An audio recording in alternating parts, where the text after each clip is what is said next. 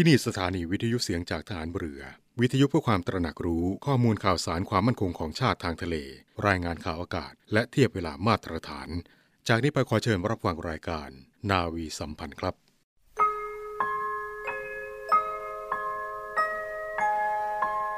เราจะสืบสารรักษาและต่อยอดและครองแผ่นดินโดยธรรมเพื่อประโยชน์สุขแห่งอาณาราษฎรตลอดไปพระปฐมบรมราชโองการพระบาทสมเด็จพระวชิรเกล้าเจ้าอยู่หัว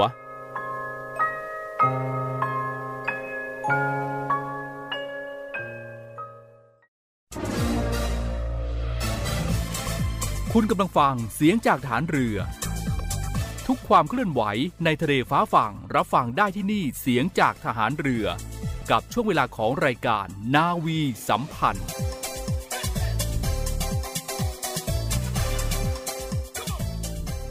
สวัสดีคุณผู้ฟังทุกท่านครับได้เวลาของรายการนาวีสัมพันธ์ในเช้าวันนี้แล้วครับ เจ็ดนาฬิกาสามสิบนาทีถึง แปดนาฬิกาเราจะมาพบกันเป็นประจำทางสถานีวิทยุในเครือข่ายเสียงจากทหารเรือตลอดระยะเวลาสามสิบนาทีของรายการจะมีเรื่องราวข่าวสารสาระที่น่าสนใจนำมาฝากให้กับคุณผู้ฟังได้รับฟังกันในทุกๆเช้าแบบนี้ครับมาพบกันในเช้าวันนี้ครับวันอังคารที่ยี่สิบสองสิงหาคมสองพันห้าร้อยหกสิบหกอยู่กับผมจ่าเอกปฏิพลครับเริ่มต้นรายการนาวีสัมพันธ์วันนี้ครับยังคงมีบทสัมภาษณ์พิเศษจากโรงพยาบาลสมเด็จพระปิ่นเกล้ากรมแพทย์ทหารเรือมาฝากกันอีกเช่นเคยนะครับโดยในวันนี้จะเป็นเรื่องของการโภชนาการครับและวิทยากรที่มาให้ความรู้ในวันนี้ก็มาถึงสองท่านด้วยกันเพื่อไม่ให้เป็นการเสียเวลาไปติดตามรับฟังกันในช่วงแรกนี้ได้เลยครับ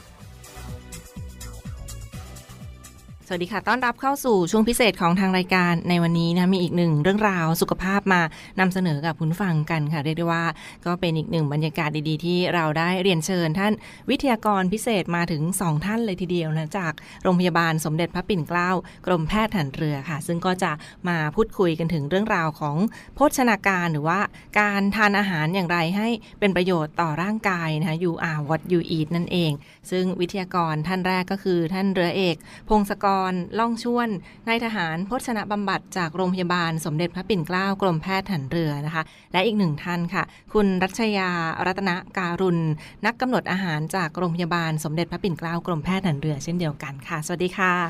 ครับสวัสดีครับสวัสดีค่ะค่ะเบื้องต้นให้ท่านวิทยากรช่วยแนะนำตัวเองกันสักนิดนึงค่ะถึงประวัติในส่วนของการทำงานในครั้งนี้ค่ะเด่นชัยค่ะ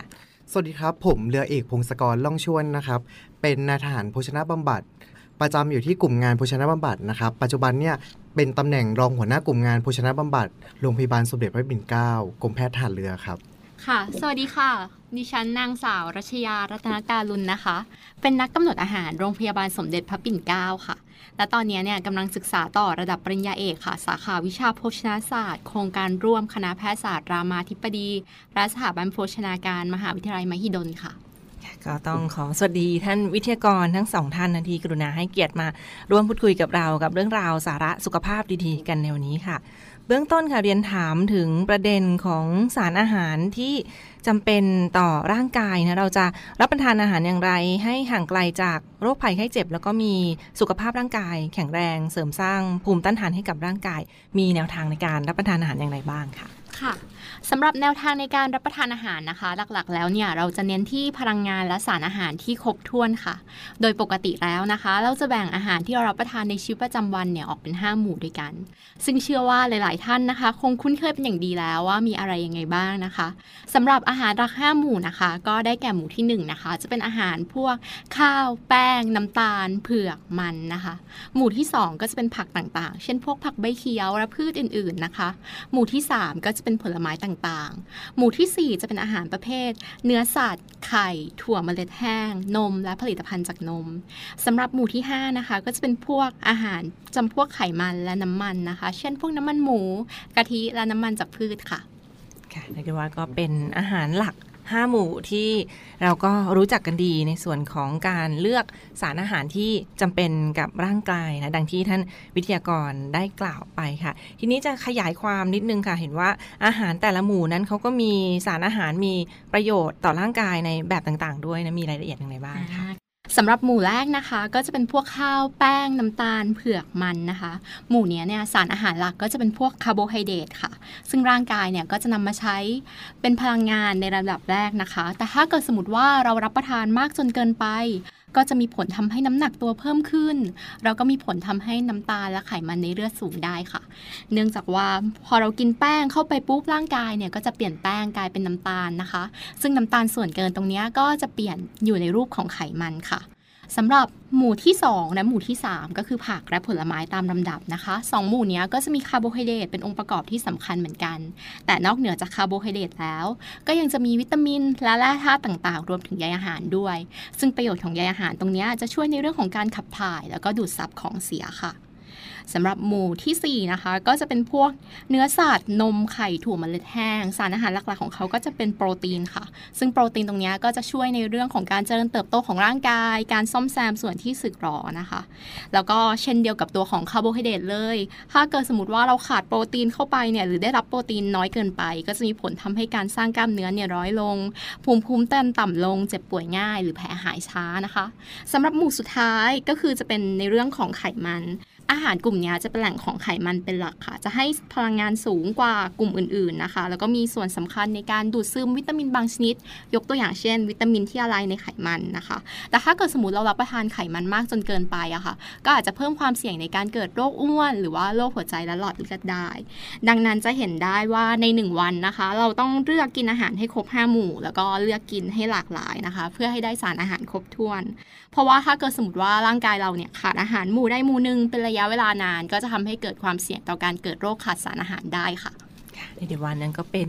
เรื่องราวที่มาสร้างการตระหนักรู้นะสำหรับอาหารหลักห้าหมู่ที่ท่านวิทยากรได้กล่าวไปดังนั้นจะทานอาหารประเภทไหนหรือว่าจะเลือกกินอาหารอย่างไรก็ให้คำนึงถึงประโยชน์ของมันด้วยไม่ใช่กินตามรสชาติหรือว่ากินตามอารมณ์เนี่ยอันนี้ก็อาจจะเป็นอันตรายต่อร่างกายได้เช่นเดียวกันค่ะเพิ่มเติมค่ะท่านวิทยากรนะเห็นว่าการทานเนื้อสัตว์นะพวกโปรตีนเนื้อสัตว์ต่างๆหรือว่าอาหารหมู่อื่นๆนั้นเห็นว่ามีหลักวิธีในการเลือกทานอาหารอย่างถูกต้องด้วยมีรายละเอียดอย่างไรบ้างค่ะก็จะมาพูดถึงในเรื่องของกลุ่มแรกนะครับที่ที่จะพูดก็คือในเรื่องของกลุ่มของเนื้อสัตว์นะครับกลุ่มเนื้อสัตว์เนี่ยเวลาที่เราทานแล้วเนี่ยส่วนมากแล้วเนี่ยเราจะนึกถึงเฉพาะโปรตีนอย่างเดียวแต่อย่าลืมนะคะว่าเราต้องคำนึงในถึงเรื่องของไขมันอีกด้วยเนื่องจากกลุ่มของเนื้อสัตว์เนี่ยจะแบ่งออกเป็นหลายประเภทนะครับอย่างเช่นเป็นเนื้อสัตว์ที่ไม่มีไขมันไขมันต่ำและก็ไขมันสูงซึ่งในปัจจุบันเนี่ยที่เราเจอกันบ่อยๆก็จะเป็นกลุ่มในไขมันสูงนะครับเพราะว่าได้รับความนิยมกันมากนะครับในพวกอาหารพวกปิ้งย่างนั่นเองนะครับหรือว่าอาหารฟาสต์ฟู้ดนั่นเองนะครับ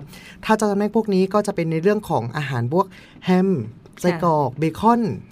ต่างๆพวกนี้ซึ่งเวลาที่ทานไปแล้วเนี่ยมันก็จะมีความอร่อยอร่อยแต่อย่าลืมนะครับว่ามันจะมีในเรื่องของไขมันเนี่ยจะแฝงไปอยู่ด้วยนอกจากพวกนี้แล้วก็จะมีในเรื่องของเมนูที่เอาไปผัดอีกแล้วมันก็จะเพิ่มน้ำมันอีกนะครับอย่างเช่นหมูกรอบหมูกรอบนี่จะทำมาจากหมูสามชั้นซึ่งเวลาที่เราเอามากินเนี่ยก็จะอร่อยนะครับหรือขาหมูเยอรมันอีกหนึ่งอย่างพวกนี้เนี่ยจะเป็นตัวที่มีไขมันเยอะมากนะครับแล้วก็เวลาที่เอามาทำเนี่ยก็ต้องเอามาทอดอีกอย่างอีกรอบหนึ่งนะครับก็จะทำให้ไขมันเนี่ยเพิ่มเข้ามาส่วนสารอาหารอื่นๆนะครับเช่นคาร์โบไฮเดรตโปรตีนนะครับแล้วก็ไขมันเนี่ยพวกนี้นะครับเป็นสารอาหารที่ให้พลังงานนะครับจะแตกต่างจากพวกวิตามินเกลือแร่นะครับแล้วก็น้ำพวกนี้จะไม่มีพลังงานนะครับแต่ยังมีความจำเป็นนะครับในร่างกายเพราะจะต้องอาสร้างความสมดุลนะครับแล้วก็ช่วยในกระบวนการของทำงานของร่างกายอีกด้วยครับนอกจากนั้นนะครับเราจะต้องคำนึงเสมอว่านะครับในแต่ละมื้อเนี่ยที่เรากินนะครับเราควรได้รับอาหารที่เพียงพอกันหรือว่าเกิดความสมดุลอย่างเช่นเรากินข้าวแป้งน้ำตาลเนี่ยถ้าเรากินมากเกินไปใช้ไม่หมดอันนี้แหละที่เป็นตัวที่เราเนี่ยสามารถที่ทำได้อ้วนได้ง่ายส่วนตัวที่สองนะครับกลุ่มของเนื้อสัตว์เราเนี่ยทานได้เยอะนะครับไม่ต้องกลัวอ้วนแต่จะต้องระวังในเรื่องของไขมันที่พูดไปอย่างดังกล่าวเมื่อกี้อย่างเช่นจะต้องเอาที่เนื้อสัตว์ที่ไม่ติดมันเอาหนังออกนะครับหลีกเลี่ยงจากการทอดเป็นปิ้งอบย่างแทนกินเนื้อสัตว์เนี่ยถ้ากินน้อยเนี่ยร่างกายเราก็จะไม่แข็งแรงนะครับกล้ามเนื้อของเราก็จะหายไปอีกอย่างเนี่ยก็จะเกิดภูมิต้านทานเนี่ยจะต่ำลง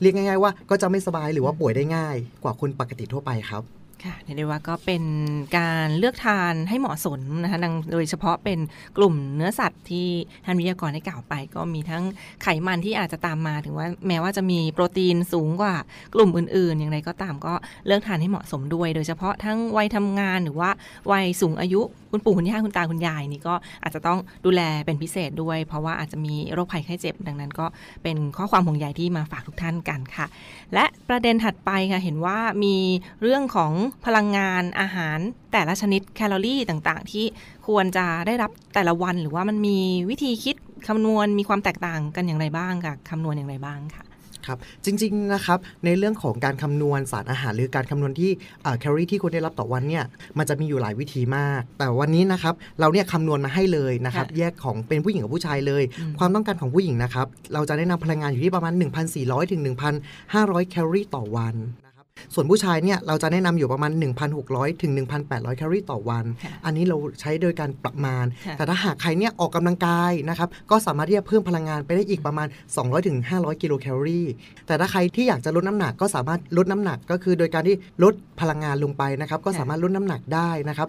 ประมาณ ศูนย์จุดห้า จนถึง สอง กิโลนะครับต่อเดือนทีนี้เราจะทราบได้อย่างไรนะครับว่าเราเนี่ยควรได้รับพลังงานอะไรเท่าไหร่นะครับจะบอกได้ไงว่าสารอาหารเมื่อที่บอกไปต้นดังกล่าวเนี่ยมันจะมีในเรื่องของพลังงานเข้ามาเกี่ยวข้องนะครับหนึ่งก็คือในเรื่องของคาร์โบไฮเดรตนะครับพวกนี้จะให้พลังงานอยู่ที่ประมาณสี่แคลอรี่ต่อกรัมหรือในเรื่องของโปรตีนก็จะให้พลังงานอยู่ประมาณสี่แคลอรี่ต่อกรัมแต่ถ้าเป็นตัวไขมันเนี่ยก็จะเป็นตัวที่ให้พลังงานสูงหน่อยนะครับหนึ่งกรัมเนี่ยก็จะให้พลังงานสูงถึงเก้าแคลอรี่แต่จะมีอีกหนึ่งหนึ่งอย่างที่เราเนี่ยไม่ค่อยจะพูดถึงหรือไม่ค่อยจะคำนึงถึงในเรื่องของเครื่องดื่มแอลกอฮอล์นั่นเองตัวนี้ก็จะมีพลังงานที่ลดลงมานะครับจากไขมันและก็สูงกว่าตัวอื่นๆนะครับนั่นก็คือหนึ่งซีซีนะครับจะให้พลังงานอยู่ที่ประมาณเจ็ดกิโลแคลครับทานแอลกอฮอล์ก็มีแคลอรี่อ้วนได้เช่นเดียวกันนะดังนั้นก็ระมัดระวังกันด้วยสำหรับสายปาร์ตี้หรือว่าช่วงใกล้เทศกาลท่องเที่ยวต่างๆใดก็ตามค่ะและเห็นว่ามีประเด็นของอาหารแลกเปลี่ยนด้วยนะอาหารแลกเปลี่ยนนั้นมันคืออะไรคะคุณหมอคะสำหรับอาหารแลกเปลี่ยนนะคะก็จะเป็นลักษณะของการจัดกลุ่มอาหารค่ะโดยยึดปริมาณของคาร์โบไฮเดรตโปรตีนและไขมันเป็นหลักนะคะโดยอาหารที่อยู่ในหมวดเดียวกันก็จะให้พลังงานและสารอาหารในปริมาณที่ใกล้เคียงกันค่ะตัวอย่างเช่นอาหารแลกเปลี่ยนในปัจจุบันอย่างเงี้ยมันก็จะแบ่งออกเป็นหกหมวดด้วยกันหมวดแรกนะคะก็จะเป็นหมวดข้าวแป้งหมวดที่สองก็จะเป็นหมวดผลไม้หมวดที่สามหมวดผักหมวดที่สี่หมวดเนื้อสัตว์หมวดที่ห้าหมวดนมและหมวดที่หกหมวดไขมันค่ะโดยตัวของอาหารแลกเปลี่ยนเนี่ยเราจะใช้คำว่าส่วนเป็นตัวบอกปริมาณ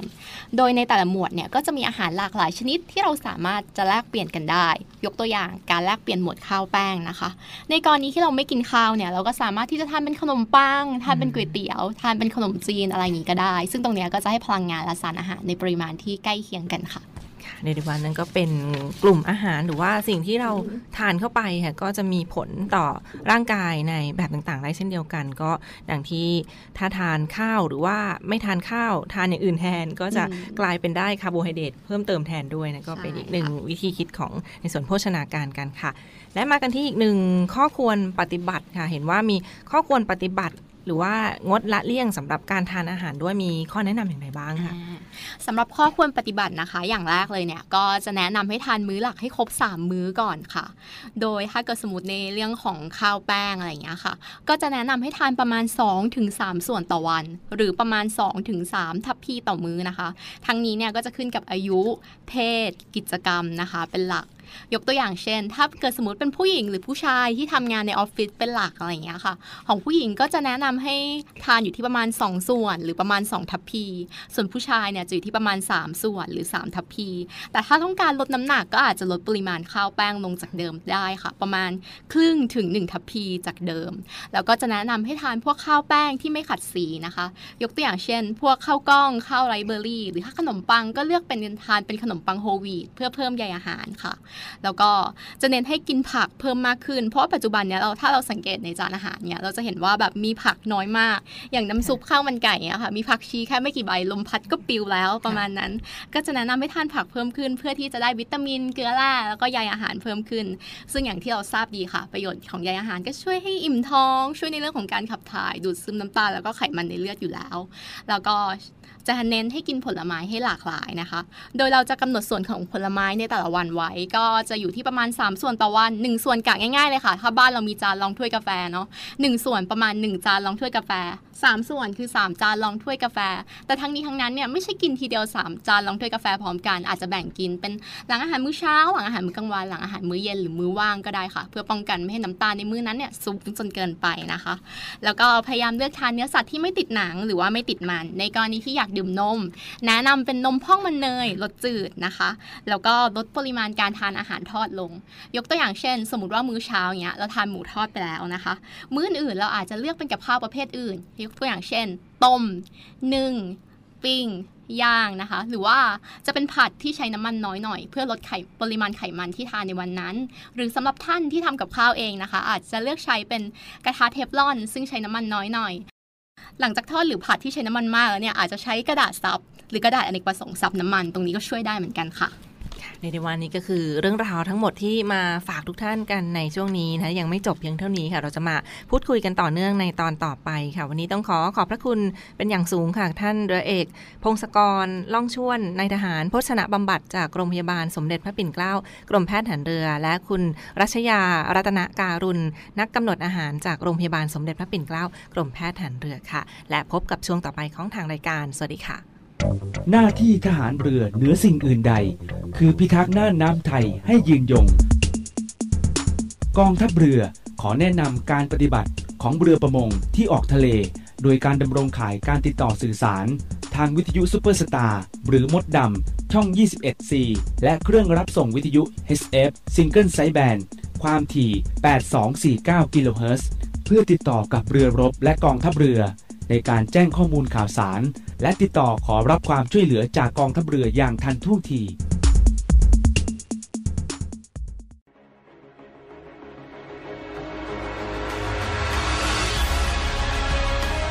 ศูนย์อำนวยการรักษาผลประโยชน์ของชาติทางทะเลหรือศรชน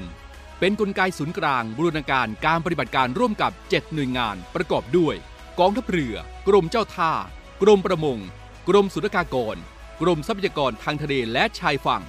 ตำรวจน้ำและกรมสวัสดิการและคุ้มครองแรงงานมาร่วมเป็นส่วนหนึ่งในการพิทักษ์รักษาผลประโยชน์ของชาติทางทะเลหรือประโยชน์อื่นใดในเขตทางทะเลไม่ว่าโดยตรงหรือโดยอ้อมเพื่อความมั่นคงมั่งคั่งและยั่งยืนของประเทศชาติและประชาชนพบเห็นเหตุด่วนเหตุร้ายภัยทางทะเลโทรหนึ่งสี่หกห้าสายด่วนศรชนหนึ่งสี่หกห้าสายด่วนศรชน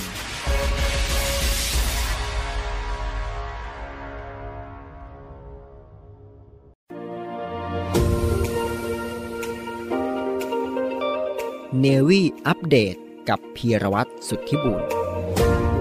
สวัสดีครับคุณผู้ฟังครับกลับมาพบกันอีกครั้งครับอยู่กับผมพีรวัตรสุทธิบุญครับก็ยังคงมีเรื่องราวข่าวสารเหตุการณ์สถานการณ์ต่างๆที่เกิดขึ้นในรอบโลกของเรานำมาฝากคุณผู้ฟังกันอีกเช่นเคยครับข่าวแรกของนี้ครับไปติดตามเกี่ยวกับเรื่องที่มีการแชร์กันในโลกโซเชียลมีเดียครับคุณผู้ฟังเป็นการที่พบห้องทดลองเถื่อนแล้วก็มีเชื้อไวรัสที่ร้ายแรงโดยมีการพบหนูดัดแปลงพันธุกรรมกว่าพันตัวทั่วโลกสะพรึงครับผู้ฟังจากที่สหรัฐได้มีการพบห้องทดลองเถื่อนซึ่งก็มีการพบหนูดัดแปลงพันธุกรรมเกือบ หนึ่งพัน ตัวตายเกลื่อนคาโกดังซ้ำแล้วก็ยังเจอไวรัสที่ร้ายแรงอีกด้วย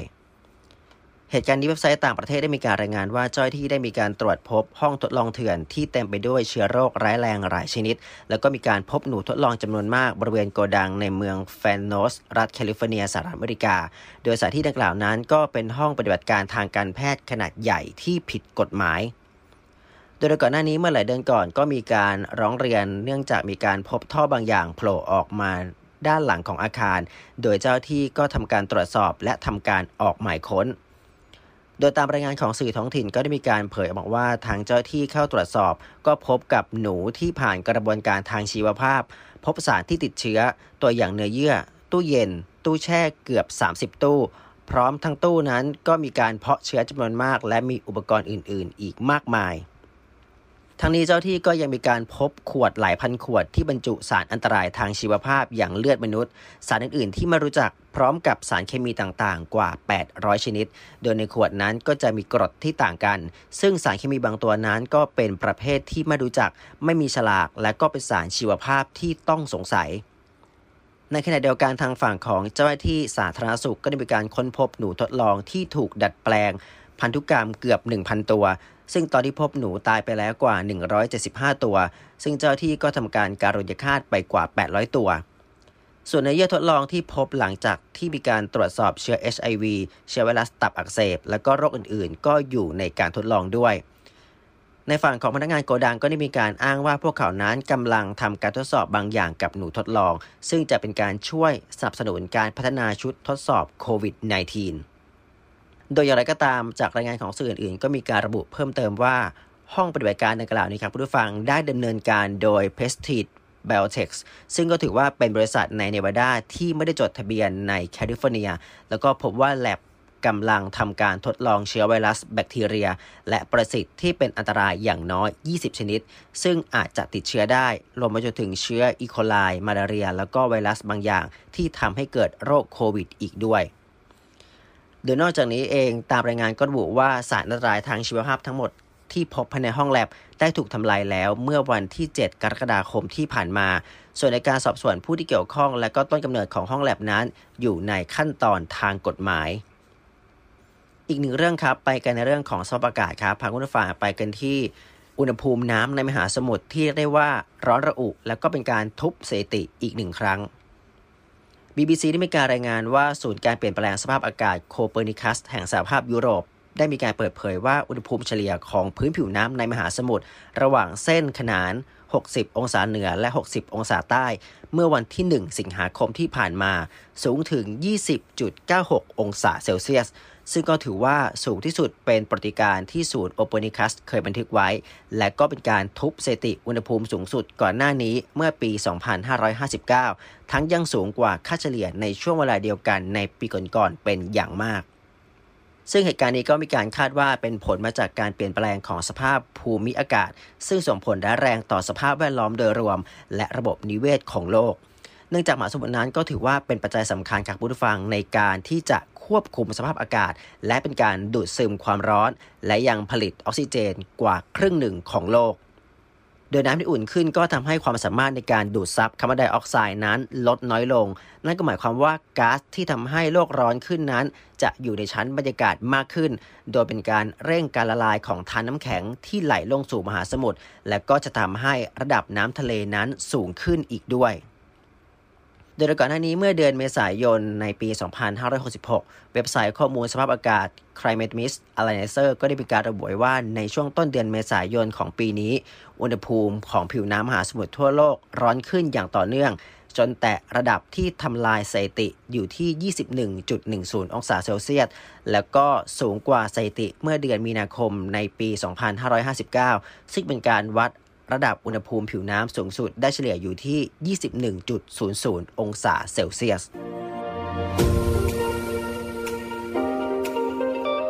เนวี่อัปเดตกับพีรวัตรสุทธิบุญจากอาการที่คุณเล่ามาเนี่ยนะตาฝาดเหมือนเห็นหมอกหูแว่วได้ยินเสียงคลื่นจมูกฟุดฟิตได้กลิ่นสตรีทฟู้ดจนน้ำลายไหลปากขมุบขมิบยากต่อราคาแม่ค้าถนนคนเดินเนี่ยทางการเที่ยวนะเราเรียกว่าอยากเที่ยวซินโดรมแนะนำให้รีบออกไปเที่ยวเลยไปบำรุงด้วยธรรมชาติสวยๆวัฒนธรรมท้องถิ่นอาหารแสนอร่อยไปทันทีดีทันตาโมเมนต์ที่ใช่สร้างได้ไม่ต้องรอเที่ยวเมืองไทย Amazing ยิ่งกว่าเดิมมาถึงช่วงท้ายของรายการแล้วนะครับในช่วงนี้มีเกร็ดความรู้เล็กๆน้อยๆเกี่ยวกับทหารเรือมาฝากกันอีกเช่นเคยโดยในวันนี้ก็จะเป็นเรื่องของชุดกลาสีครับพูดถึงชุดกลาสีครับก็ถือว่าเป็นหนึ่งในเอกลักษณ์ของทหารเรือทั่วโลกเลยก็ว่าได้นะครับโดยชุดกลาสีเองนั้นมีประวัติความเป็นมาที่ยาวนานตั้งแต่สมัยเรือใบเดิมทีกลาสีเรือไม่มีชุดเครื่องแบบตายตัวครับจะมีก็แต่นายทหารที่มีชุดเครื่องแบบซึ่งต่างจากทหารบกที่มีชุดเครื่องแบบทุกชั้นยศเพื่อให้แยกแยะฝ่ายออกเวลาทำการรบบนบกส่วนกลาสีเรือใบนั้นเป็นงานที่หนักแล้วก็ยากลำบากครับทำให้เรือรบในสมัยก่อนหาลูกเรือประจำได้ยากซึ่งในสมัยนั้นเรือรบมักกำหนดการแต่งกายของกลาสีเรือกันเองเพื่อความเป็นระเบียบเรียบร้อยโดยได้มีการพัฒนาเป็นระเบียบกำหนดชุดเครื่องแบบสำหรับกลาสีเรือในช่วงต้นศตวรรษที่สิบเก้าครับชุด ชุดกีฬาสีในปัจจุบันมีรูปแบบใกล้เคียงกันในหลายประเทศทั่วโลกครับซึ่งก็มีที่มาจากชุดกีฬาสีในสมัยโบราณนั่นเองโดยลักษณะเด่นของชุดก็คือเป็นเสื้อปกกว้างมีผ้าผูกกับกางเกงขากว้างครับสีของชุดก็มักจะเป็นสีน้ำเงินดำหรือว่าสีขาวปกกว้างสีเข้มของชุดกีฬาสีครับมีความเป็นมาจากในสมัยก่อนที่ความเป็นอยู่ในเรือนั้นยังไม่สะดวกสบายนักรวมทั้งน้ำจืดภายในเรือก็มีปริมาณจำกัดชาวเรือที่ออกเรือไปในทะเลเป็นเวลานานจึงมักไม่มีโอกาสได้อาบน้ำตัดผมให้เป็นที่เรียบร้อยจึงมักรวบผมแล้วก็ลงน้ำมันเพื่อไม่ให้ชี้ฟูรุงรังครับโดยปกเสื้อแบบกว้างสีเข้มใช้สำหรับป้องกันไม่ให้ชุดเปื้อนน้ำมันจากผมแต่อย่างไรก็ดีครับในปัจจุบันกีฬาสีเรือเลิกไว้ผมยาวและตัดผมสั้นเรียบร้อยดีแล้วจึงเหลือเป็นเพียงธรรมเนียมปฏิบัติตามเดิมและกองทัพเรือบางประเทศก็ได้เปลี่ยนสีปกเสื้อเป็นสีขาวเพื่อให้เข้ากับชุดกีฬาสีสีขาวครับแต่ในชุดกีฬาสีสีขาวของไทยนั้นยังใช้ปกสีเข้มอยู่เช่นเดิมนอกจากนี้การทำงานในเรือสมัยก่อนมักเป็นงานแรงงานบนดาดฟ้าเรือครับไม่ว่าจะเป็นทหารเรือหรือว่าชาวประมงทั่วไปที่เป็นชาวเรือจึงมักมีผ้าผูกคอสีเข้มหรือว่าสีดำเนื่องจากเป็นสีที่ดูสกปรกได้ยากไว้ใช้สำหรับซับเหงื่อใครแทนการใช้แขนเสื้อเช็ดเมื่อต้องเช็ดกันบ่อยๆจะถือก็ไม่ถนัดจึงมัดผูกคอไว้กันผ้าตกหล่นไปในทะเลครับส่วนคำถามที่ว่าทำไมทหารเรือมักใส่กางเกงขาม้าในสมัยก่อนมักมีการพายเรือเล็กเมื่อเข้าใกล้ถึงฝั่งครับทหารเรือจะต้องกระโดดลงน้ำเพื่อลากเรือเล็กขึ้นฝั่งกางเกงที่ถูกออกแบบเป็นทรงขาม้านั้นช่วยให้สามารถพับปลายขาได้ง่ายไม่ให้ปลายขาเปียกน้ำยามลุยน้ำทะเลนั่นเองครับในส่วนของสีชุดกีฬาสีที่เป็นสากลส่วนมากจะใช้ผ้าสีน้ำเงินดำสำหรับหน้าหนาวและผ้าสีขาวสำหรับหน้าร้อนแต่ประเทศไทยครับเป็นเมืองร้อนการใช้ชุดสีน้ำเงินดำคงจะไม่เหมาะกับสภาพอากาศเท่าไหร่และการใช้ชุดสีขาวในการปฏิบัติงานปกติก็ดูจะเปื้อนง่ายเกินไปกองทัพเรือไทยจึงใช้ชุดกีฬาสีผ้าสีขาวสำหรับงานพิธีการเท่านั้นครับและได้ประยุกต์ใช้ชุดกีฬาสีผ้าสีกากีสำหรับการปฏิบัติงานประจำวันทั่วไปซึ่งผ้าสีกากีเป็นผ้าสีเดียวกับชุดเครื่องแบบสำหรับนายทหารสัญญาบัตรและพันจ่าช่วยให้ไม่เป็นการสิ้นเปลืองโดยสีกากีรากศัพท์มาจากภาษาฮินดีและภาษาอูนดูแปลว่าสีดินหรือสีฝุ่นซึ่งทหารอังกฤษในอินเดียใช้เป็นสีย้อมเครื่องแบบเพื่อให้เข้ากับเสื้อผ้าของชาวพื้นเมืองในช่วงกลางศตวรรษที่สิบเก้าสมัยที่อังกฤษปกครองอินเดียและได้กลายมาเป็นสียอดนิยมสำหรับชุดเครื่องแบบเมืองร้อนและเครื่องแบบหน้าร้อนสำหรับเมืองหนาวในเวลาต่อมาเนื่องจากเป็นสีที่เปื้อนยากและไม่ร้อนนั่นเองครับสถานีวิทยุเสียงจากทหารเรือวิทยุเพื่อความตระหนักรู้ข้อมูลข่าวสารความมั่นคงของชาติทางทะเลรายงานข่าวอากาศและเทียบเวลามาตรฐานขอเชิญร่วมติดตามข่าวสารความเคลื่อนไหวในทะเลฟ้าฝั่งและตอบแบบสอบถามความนิยมรายการได้ทาง ไลน์ Official เสียงจากทหารเรือ แอท voice of navy ความคิดเห็นของท่านมีคุณค่าและเป็นประโยชน์ในการพัฒนาต่อไป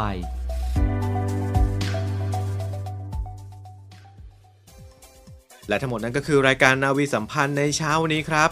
มาถึงตรงนี้ก็หมดเวลาลงแล้วต้องลาคุณผู้ฟังไปก่อนครับวันนี้ผมจ่าเอกปฏิพลชานรงค์ต้องลาคุณผู้ฟังไปก่อนครับแล้วพบกันใหม่กับรายการนาวีสัมพันธ์ในวันถัดไปสำหรับวันนี้สวัสดีครับ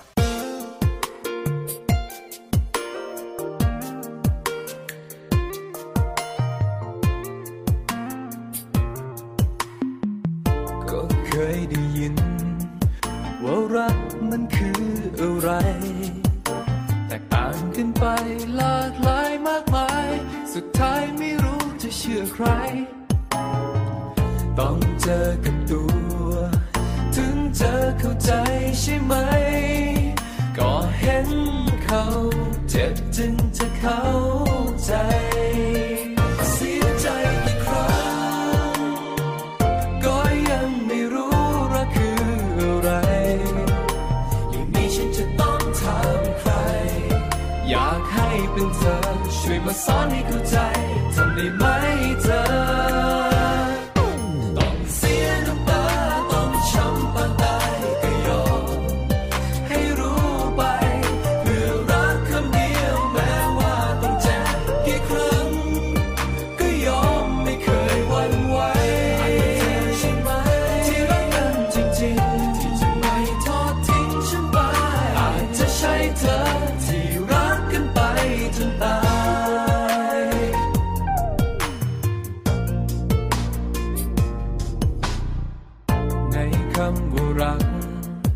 มันเกินที่จะเข้าใจไม่เข็ดไม่จำไม่เคยขึ้นใจไม่มีผู้ใดจะไม่รัก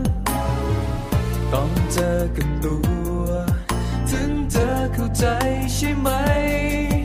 ก็เห็นเขาเจ็บจึงจะเข้าใจเสียใจกี่ครั้งก็ยังไม่รู้รักคืออะไรอย่างนี้ฉันจะต้องถามใครอยากให้เป็นเธอช่วยมาสอนให้เข้าใจทำได้ไหม